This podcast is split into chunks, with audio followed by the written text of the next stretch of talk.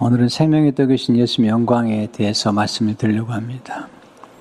예수님이 스스로 영광을 드러내심은 우리의 축복입니다.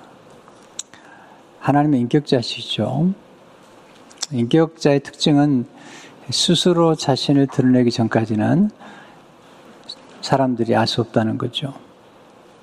제 마음에 있는 속 이야기를 제가 스스로 드러내지 않으면 여러분 알 수가 없죠.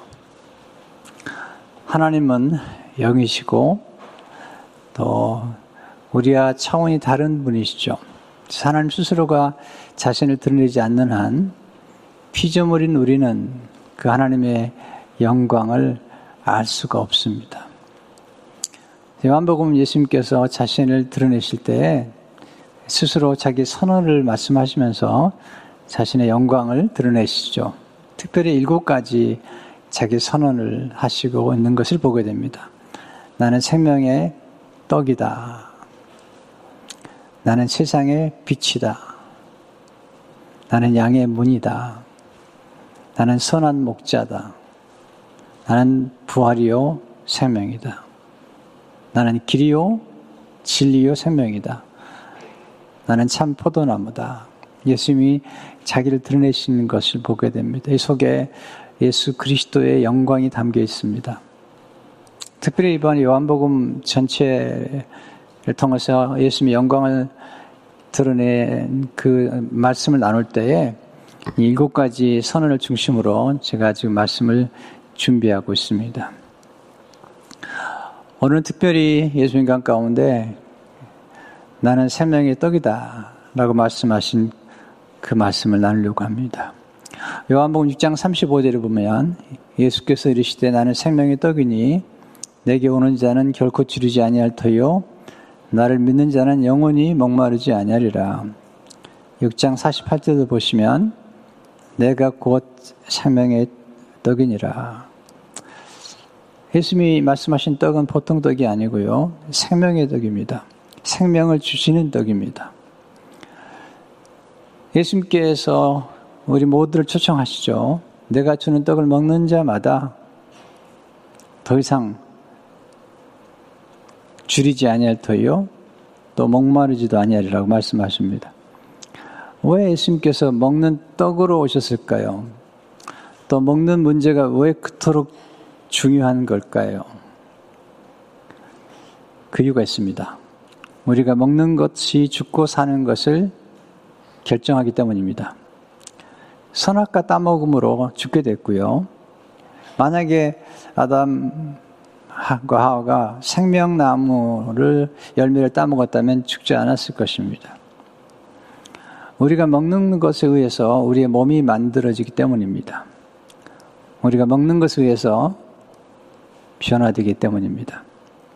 또한 우리가 먹는 것이 우리의 생각과 감정에 영향을 끼치기 때문입니다.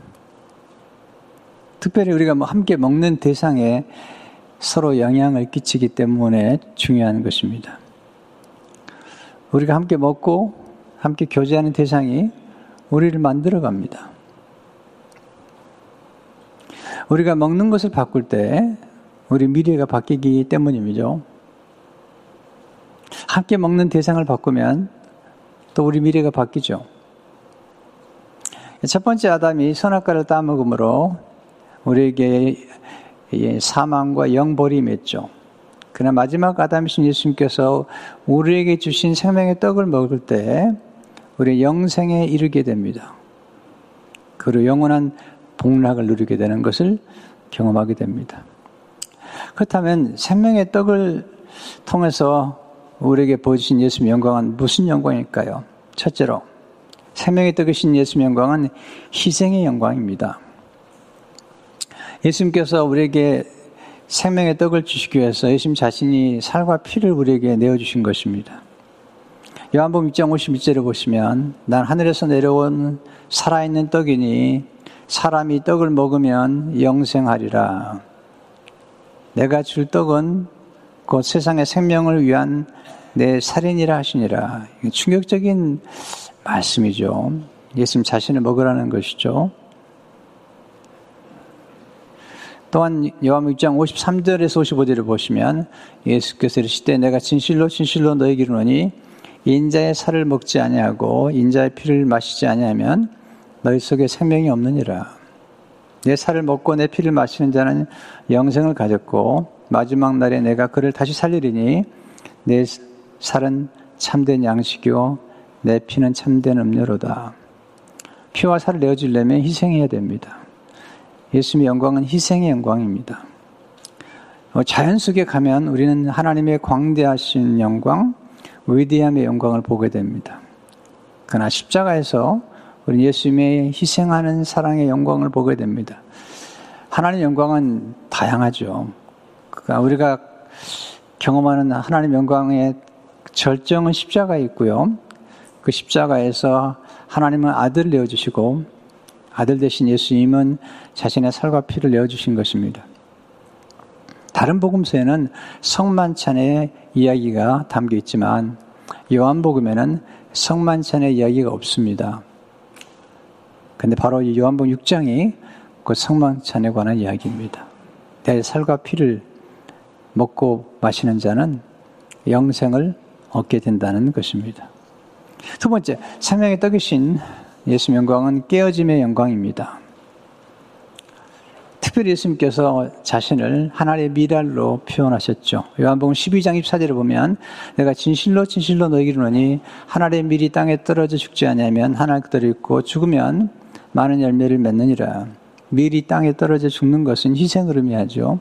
그리고 깨어지고 부서지는 과정을 통해서 열매를 맺게 되죠. 열매를 맺은 다음에도 그 열매를 맺은 그 미랄이 하나님께 올려지는 소재, 소재는 곡식으로 하나님께 드리는 제사입니다. 소재가 되려면 반드시 곡식이 부서지고 깨어져서 고운 가루가 돼야 됩니다. 고운 가루가. 고운 가루로 하나님께 드려지는 제물.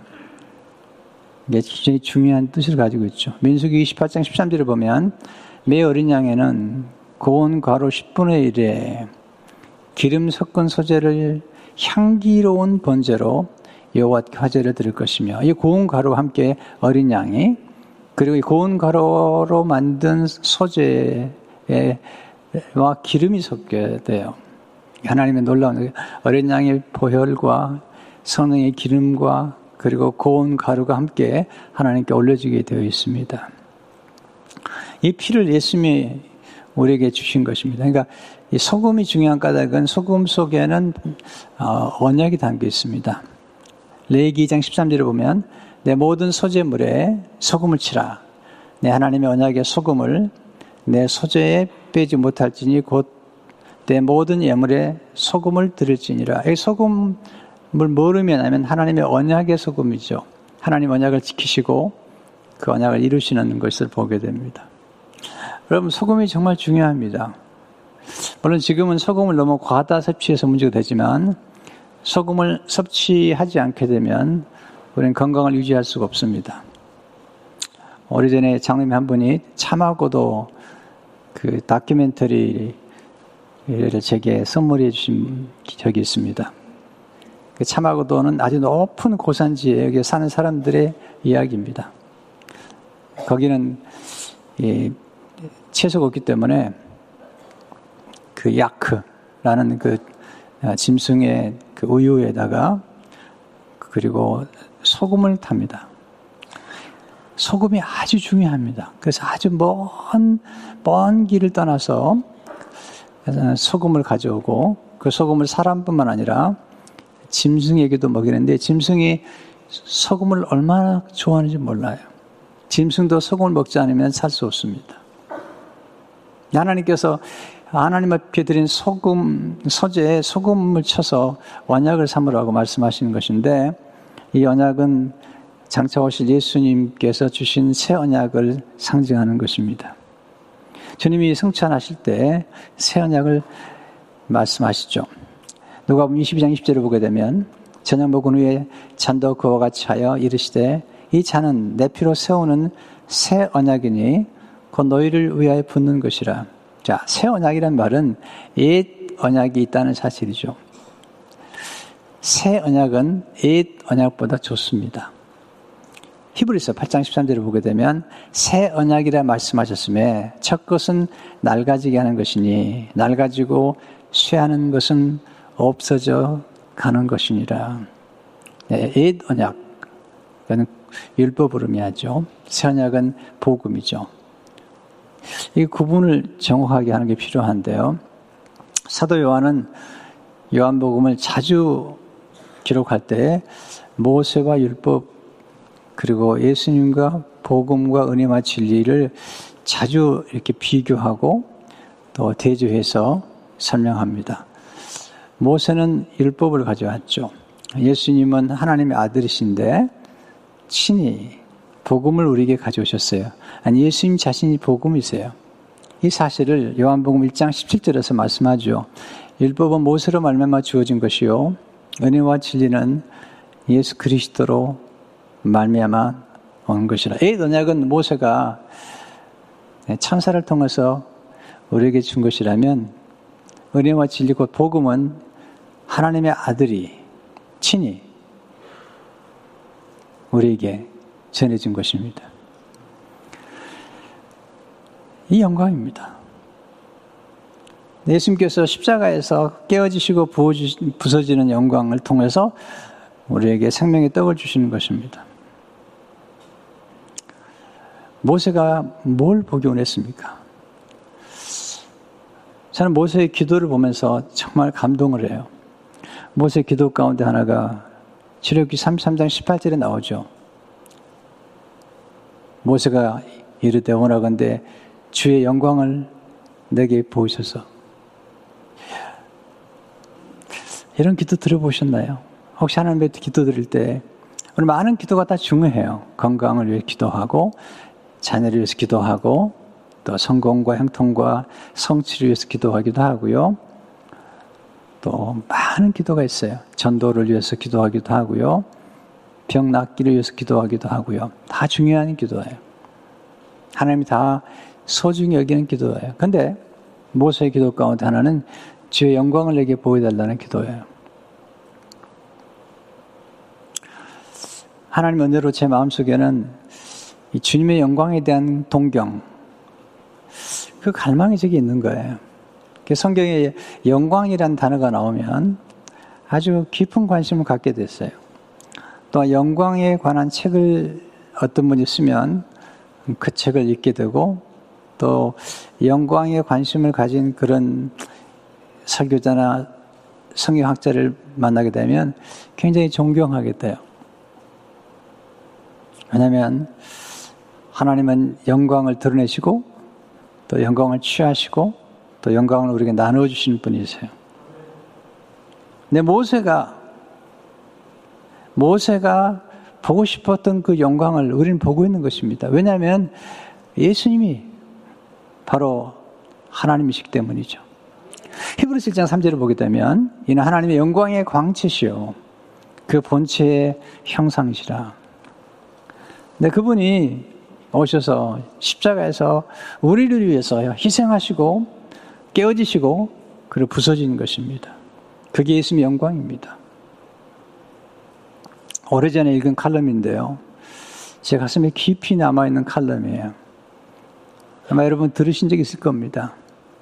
칼럼의 제목이 너무 역설적이었어요. 망가짐의 영광. 영광인데 망가졌어요. 칼럼의 스토리는 이런 얘기예요. 한 싱글 맘, 혼자서 딸을 키우는 엄마의 이야기예요. 남편을 일찍 잃고 혼자서 딸을 키우는데 딸을 키우다 보니까 그림을 잘 그렸어요. 미술에 재능이 있어서 혼자 분식집을 하면서 딸을 교육하고 그리고 그림을 잘 그리기 때문에 미술 학원에 보냈습니다. 어느 날 딸을 미술 학원에 보내놓고 이제 분식집에서 떡볶이를 만들고 또 오뎅을 만들고 그런데 갑자기 비가 쏟아지는 거예요. 장대 비가 쏟아지는 거예요. 생각해보니까 딸이 우산을 가지고 가지 않았어요. 그래서 급히 마침 학원을 마칠 시간이 됐기 때문에 우산을 쓰고 그리고 학원을 달려갔습니다. 마침 딸이 2층에서 내려다보고 있었어요. 내려라고. 안 내려오는 거예요. 내려라고. 안 내려오는 거예요. 그래서 문득 자기 몸을 보니까 앞치마를 두른 채로 학원에 온 거예요. 그 앞치마에는 고추장이 묻어 있고 예, 떡볶이 하느라 예, 좀 지저분한 그런 앞치마가 된 거죠. 내려오지 않는 딸을 보면서 이런 생각이 든 거죠. 부끄럽구나. 네. 사춘기 딸이 엄마가 부끄럽구나. 창피하구나. 그래서 내려오지 않는구나. 아, 그래서 그냥 우산을 쓰고 다시 분식집으로 돌아간 겁니다. 며칠 동안 딸과 얘기를 안 했어요. 마음이 섭섭했어요. 그래도 남편을 잃고 정성을 다해서 딸을 키우는데 딸이 엄마를 부끄럽게 여기는구나. 난 한 달쯤 지났어요. 미술학원에서 원장님이 직접 연락을 했어요. 어머니, 따님이 미술대에 나갔는데 대상을 받았습니다. 꼭 오셔야 됩니다. 시상식 날에 되어서 이제 갔더니 딸의 작품이 이렇게 전시되어 있고 그리고 그림 이름이 이제 적혀 있는 것입니다. 그림을 보는 순간 숨이 막힐 것 같았어요. 비가 쏟아지는데 우산을 들고 있는 엄마의 모습을 그린 거예요. 그 엄마의 모습 가운데 앞치마를 입고 거기는 고추장이 묻어 있는 근데 그 제목이 놀라웠어요. 세상에서 가장 아름다운 모습.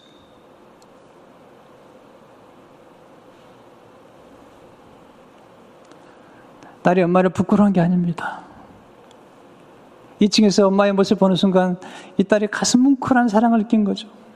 엄마가 나를 사랑해서 망가진 모습을 보면서 그 망가진 모습이 그렇게 아름답게 보였기 때문에 딸이 내려오지 못하고 있었던 것인데 엄마는 딸을 오해했던 것이죠. 예수님의 십자가는 피로 얼룩졌습니다. 망가지고 깨어진 것입니다. 그 망가짐의 영광이 우리가 누리고 있는 영광입니다. 주님이 십자가에서 망가진 까닭에 우리가 구원을 얻게 됐고 하나님의 자녀가 된 것입니다. 세 번째 생명의 떡인 예수님의 영광은 말씀의 영광이죠. 생명의 떡은 말씀을 의미하죠. 우리 인간에게는 두 가지 위가 있어요. 육신이 밥을 먹는 때 필요한 위가 있고요. 우리 영혼이 영혼의 양식을 위한 위가 있습니다. 우리 인간은 두 가지의 균형을 이루어야 돼요. 음식을 잘 먹어야 돼요. 몸을 위해서는. 그리고 영혼을 위해서는 말씀을 먹어야 되죠. 마태복음 4장 4절에 보면 예수 그리스도 버리시되 기록되어서 사람이 떡으로만 살 것이 아니에요. 떡이 필요, 필요 없다는 얘기 아니에요. 잘 들으셔야 돼요. 이 말씀 가운데 어떤 분은 잘못 읽는데요. 떡으로만 살 것이 아니에요. 떡이 필요하다는 것이죠. 하나님 입으로부터 나오는 모든 말씀으로 살 것이라 하느라 하시니 먹는 걸 중요하게 여기셨어요. 주님은. 육신의 생명을 위해서 우린 떡을 먹어야 되지만 영혼의 풍성함을 위해서는 네, 하나님 말씀을 먹어야 되죠. 교회는 영생의 말씀을 주는 것이죠. 예수님께서 살과 피를 주신다 그러니까 유대인들이 다 떠나요. 이해가 안 되는 거예요. 왜 유대인들은 피를 먹으면 안 되게 돼 있는데 예수님 피를 주신다 그러니까 제자들 떠나 많은 제자가 떠나갔습니다. 그때 예수님께서 제자들에게 묻습니다. 너희도 가라느냐? 그때 베드로가 놀라게 고백하죠. 요한복음 6장 38, 8절에 보면 시몬 베드로가 대답하여 되 주여 영생의 말씀이 주께 있사오니 우리가 누구에게로 가오리까? 네, 영생의 말씀이 주님께 있습니다. 그래서 우리가 주님께로 나오는 것입니다. 이스라엘 백성들은 만나를 먹었지만 죽었습니다. 사도 요한은 이걸 잘 비교하고 대적었습니다. 모세가 광야에서 하나님께 간구함으로 만나를 주셨지만 그 만나를 먹은 이스라엘 백성이 죽었다는 것입니다. 그러나 하나님의 아들이신 예수님이 친히 내려오신 예수님께서 친히 자신의 몸과 살을 주심으로 우리 영생을 얻게 되었다는 것이죠. 요한복음 6장 49절과 51절을 보세요. 너희 조상들은 광야에서 만나를 먹어서 죽었거니와 나는 하늘에서 내려온 살아있는 떡이니 사람이 떡을 먹으면 영생하리라. 내가 줄 떡은 그 세상의 생명을 위한 내 살이니라 하시니라. 네 번째. 생명의 떡이신 예수의 영광은 교제의 영광입니다. 떡을 먹는다는 것은 그냥 먹는 게 아닙니다. 교제를 의미합니다. 식탁, 식탁을 의미하죠. 예수님께서 베푸신 풍성한 식탁 속에는 바로 비밀스러운 하나님의 놀라운 뜻이 담겨 있죠. 예수님의 식탁은 어떤 식탁일까요? 첫째로, 교제 식탁입니다. 교제. 우리 인간은 서로를 필요로 해요. 교제가 필요해요. 우리 인간은 하나님과의 교제가 필요하고요. 그리고 사람들과의 교제가 필요해요. 오늘 말씀 굉장히 중요한데요. 우리 인간은 하나님만이 채우시는 공백이 있어요. 그래서 우리가 이 세상에서 여러 가지 많은 일들을 해보지만 하나님을 만나지 못한 사람들에게는 이 공백을 채우지 못한 채 공허하게 살아갑니다. 하나님만이 채우시는 것, 그걸 남편에게 요구해도 안 됩니다. 아내에게 요구해도 안 됩니다. 근데 하나님만이 채워주는 그것이 인간, 인간의 영혼이 있기 때문에 동물과 달라요. 인간은 영혼이 있기 때문에 인간의 영혼은 하나님이 채워주는 공백이 있거든요. 주가 예비하고 경배할 때 우리 영혼이 만족해지고 하나님 말씀을 통해서 우리 영혼이 채워지는 것을 경험, 하나님과의 깊은 교제를 통해서 하나님과 교제하는 가운데 우리는 신령한 교제를 통해서 충만해지는 걸 경험하게 됩니다. 그러나 동시에 우리 인간은 인간만이 채워줄 수 있는 공백이 또 있는 거죠. 가끔 이런 분을 만나죠. 저 하나님을 믿으면 돼요. 아닙니다. 사람이 필요합니다. 하나님께서 모든 만물을 만드시고 보시기에 좋았더라 말씀하셨는데 처음으로 보시기에 좋지 않았다라는 말씀이 나오죠. 아담이 독초하는 것이 독초 혼자 있는 것이 좋지 아니하니 아담이 하나님과 교제했다니까요. 그렇지만 아담 속에 공백이 있는 거예요. 아셨어요. 하나님 영이시잖아요. 그래서 육으로 함께 교제할 수 있는 하와가 필요한 것입니다. 인간에게는 하나님도 채울 수 없는 어떤 공백이 있습니다. 우리가 육신의 몸을 입고 있는 한, 자 들으세요. 오해하지 마세요. 우리가 육신의 몸을 입고 있는 한, 하나님도 채울 수 없는 공백이 있어요. 그것은 사람만이 채울 수 있는 거예요. 물론 우리가 이 땅을 떠나게 되면 우리도 이제 영적 존재가 되어서 하나님과 깊은 교제 속으로 영원히 영생 복락을 누리게 되지만 우리 이 땅에 사는 동안에는 사람과 사람 사이에서 나눈 교제를 통해서 채워질 수 있는 그런 사랑의 공백이 있다는 것을 알아야 돼요. 그래서 교제가 중요한 겁니다. 교환에서도 함께 교제하는 것이 얼마나 중요한지 몰라요. 먹는 것은 그냥 먹는 게 아니잖아요. 먹는다는 것은 교제를 의미하는 거죠. 요한계시록 3장 10절을 보시면 볼지어다 내가 문 밖에 서서 두드르니 누구든지 내 음성을 듣고 문을 열면 내가 그에게로 들어가 그와 더불어 먹고 그는 나와 더불어 먹으리라. 이것은 먹는 문제를 뛰어넘는 교제의 문제라는 것입니다.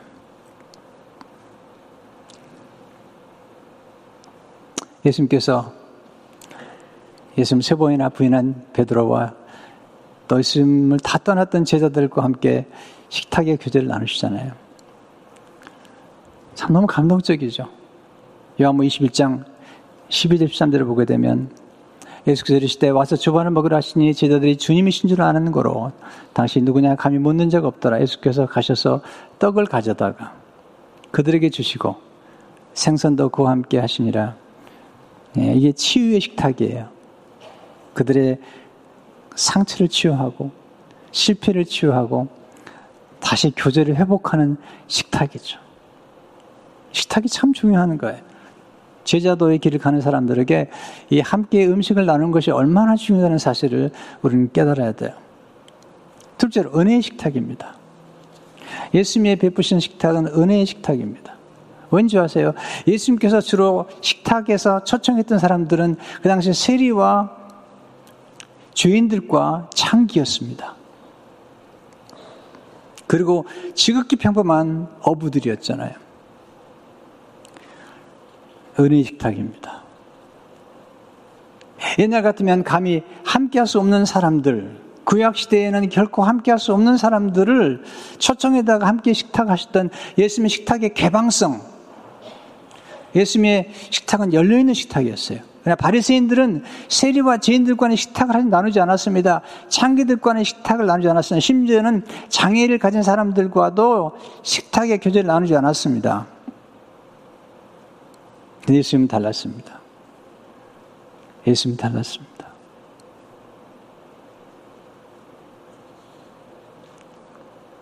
다윗이 실수한 것도 있지만 다윗의 생애 전체적으로 봤을 때 예수님을 닮은 모형 중에 한 사람이죠. 그 중에 하나가 다윗은 은혜를 베풀 줄 알았던 사람이죠. 원수의 선조에게 다윗이 왕이 된 다음에 은혜를 베풀기 위해서 묻습니다. 사울의 후손 가운데 살아있는 자가 있느냐? 내가 그에게 은총을 베풀리라. 네, 있습니다. 무이보스입니다. 그런데 사울이 죽고 도망가는 중에 보모가 떨어뜨려서 다리를 접니다. 그에게 사울의 모든 재산을 돌려주고 그리고 왕의 식탁에서 함께 먹게 합니다. 너무 감동적인 스토리죠. 사무엘하 9장 13절을 보면 무이보셋이 항상 왕의 상에서 먹음으로 예루살렘의 산이라 그는 두 발을 다 절더라.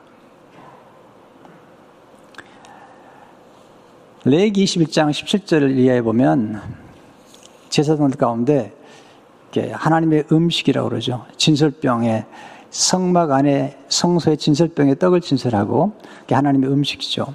하나님의 음식에 가까이 할 수 없는 사람들을 얘기하는데 그 중에 시각장애인, 네, 또 코가 이상한 사람, 다리를 저는 사람, 다리가 부서지고 발이 부서진 사람은 가까이 못 됐어요. 저는 다행입니다. 코가 납작한데 신약에 태어나서 다행인 것 같아요. 장애인들은 구약에서 하나님의 예배 자리에 나갈 수 없을 만큼 그렇게 소외가 됐는데 아닙니다. 예수님께 오셔서 그 모든 걸 열어놓으신 것입니다. 이게 복음의 확장성입니다. 복음의 개방성입니다.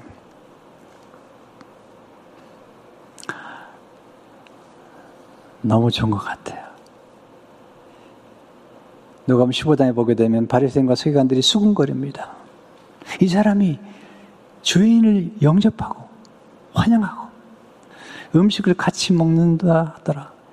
예수님이 세례와 죄인들과 음식을 먹었잖아요. 이 식탁에서 함께 교제했잖아요. 사개의 집에 가서 함께 교제하고 함께 잠을 잤잖아요. 이게 복음입니다. 율법은 제한했습니다. 폐쇄적입니다. 예수 그리스도의 복음은 열려 있습니다. 누구나 오라는 것입니다. 누구든지 목마르거든 내게로 오라는 것입니다. 누구든지 믿기만 하면 멸망하지 않고 영생을, 누구든지 예수를 믿으면 멸망하지 않고 영생을 얻는다는 것입니다. 세 번째는 돌봄의 식탁입니다. 돌봄. 돌봄의 식탁. 세 번째.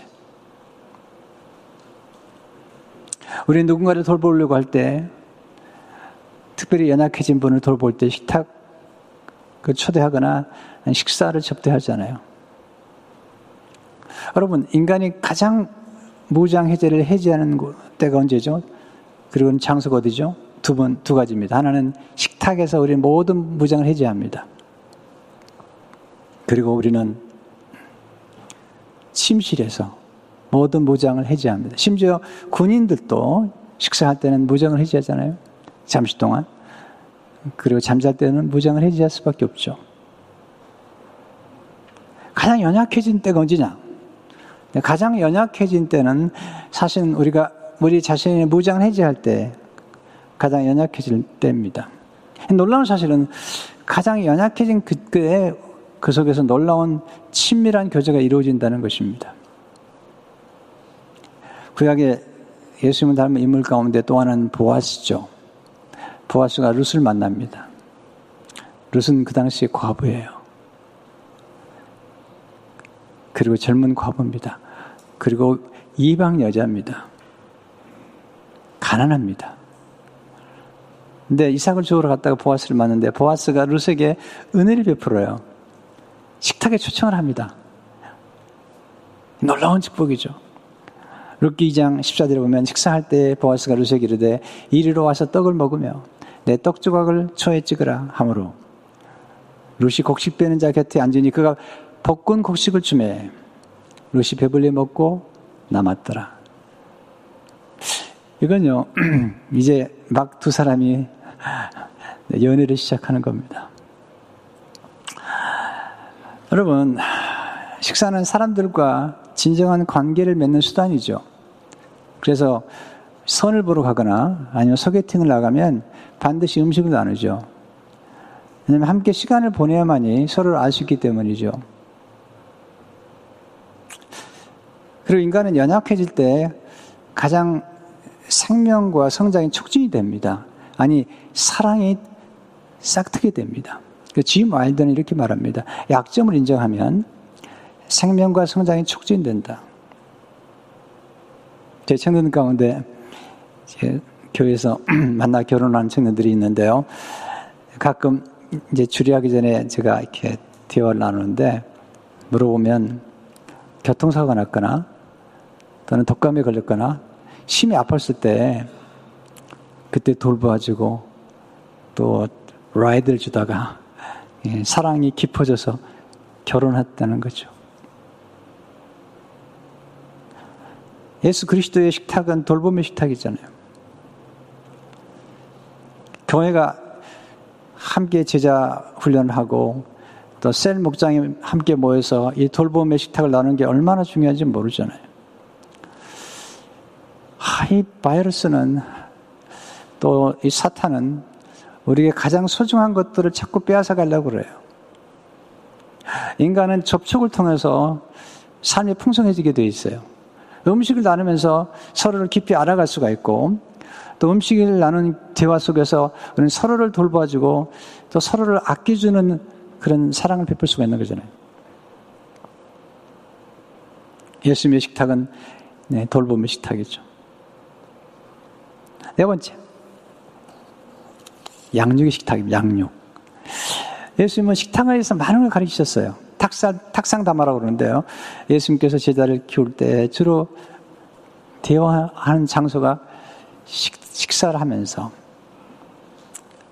사도 요한은 특별히 예수님께서 식사하는 중에 이렇게 교제하는 중에 나누었던 그 놀라운 길고 긴 말씀들을 다 기억하고 있어요. 여러분, 우리가 언제 어떤 교훈들을 가장 기억하기 좋으냐면 함께 식사하면서 나눈 대화. 식탁에서 또는 차를 나누면서 나눈 대화들을 오래 기억해요. 이상하죠? 많은 강의보다 때로는 긴 설교보다 때로는 식탁하는 식탁을 통해서 때로는 교제하는 중에 나눴던 대화 그걸 오래 기억하잖아요. 예수님께서 제자들 양육하는 방법이에요. 식탁에서. 저는 저희 교회가 함께 음식을 나누는 걸 굉장히 좋아해요.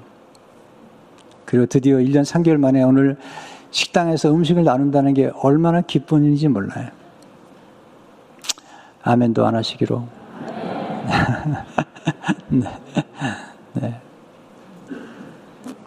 왜냐하면 음식을 나눌 때 우리는 식구가 되는 거예요. 식구. 네. 식구라는 것은 음식을 함께 나누는 사람들이잖아요. 그런데 육신의 식구보다도 때로는 더 진한 사랑을 나눌 수 있는 식구가 네, 영적인 가족의 식구예요. 교회 안에서 만난 식구들이 때로는 더 오래가고 더 영원한 교제를 나누는 것 같아요. 기쁨과 사랑을 나눈 그리고 배움의 장소가 식탁이죠. G 마일드는 말하기를 음식은 하나님과 미 사람들에게 대한 애착을 촉진하는 역할을 한다. 식사는 즐거운 관계 자리, 예수님 및 서로와 기쁨을 나눈 자리가 된다. 예수 영광은 풍성한 나눔의 영광이죠. 하나님 영광은 아낌없이 베풀어 주는 거죠. 자기 아들까지 내어주신 하나님이에요. 열두 강, 열, 여러분, 오천 명이나 먹이고 또 오병이어로 열두 강조를 남게 하신 하나님 영광이죠. 우리 생명의 떡을 이제 알았습니다. 우리는 먹고 있습니다. 우리 가질이 뭘까요? 이 생명의 떡을 사람들에게 알려주는 것입니다. 스리랑카 출신의 감리교 목사였던 D.T. 나일스가 한 말이 굉장히 우리에게 울림을 주는 것 같아요. 도전을 주는 것 같아요. 우리 모두는 자기가 빵을 얻은 장소를 다른 거지에게 가르쳐 주는 거지와 같다. 여러분 보세요. 노숙인들 또는 여기 말한 거지가 얼마나 훌륭한가를 보세요.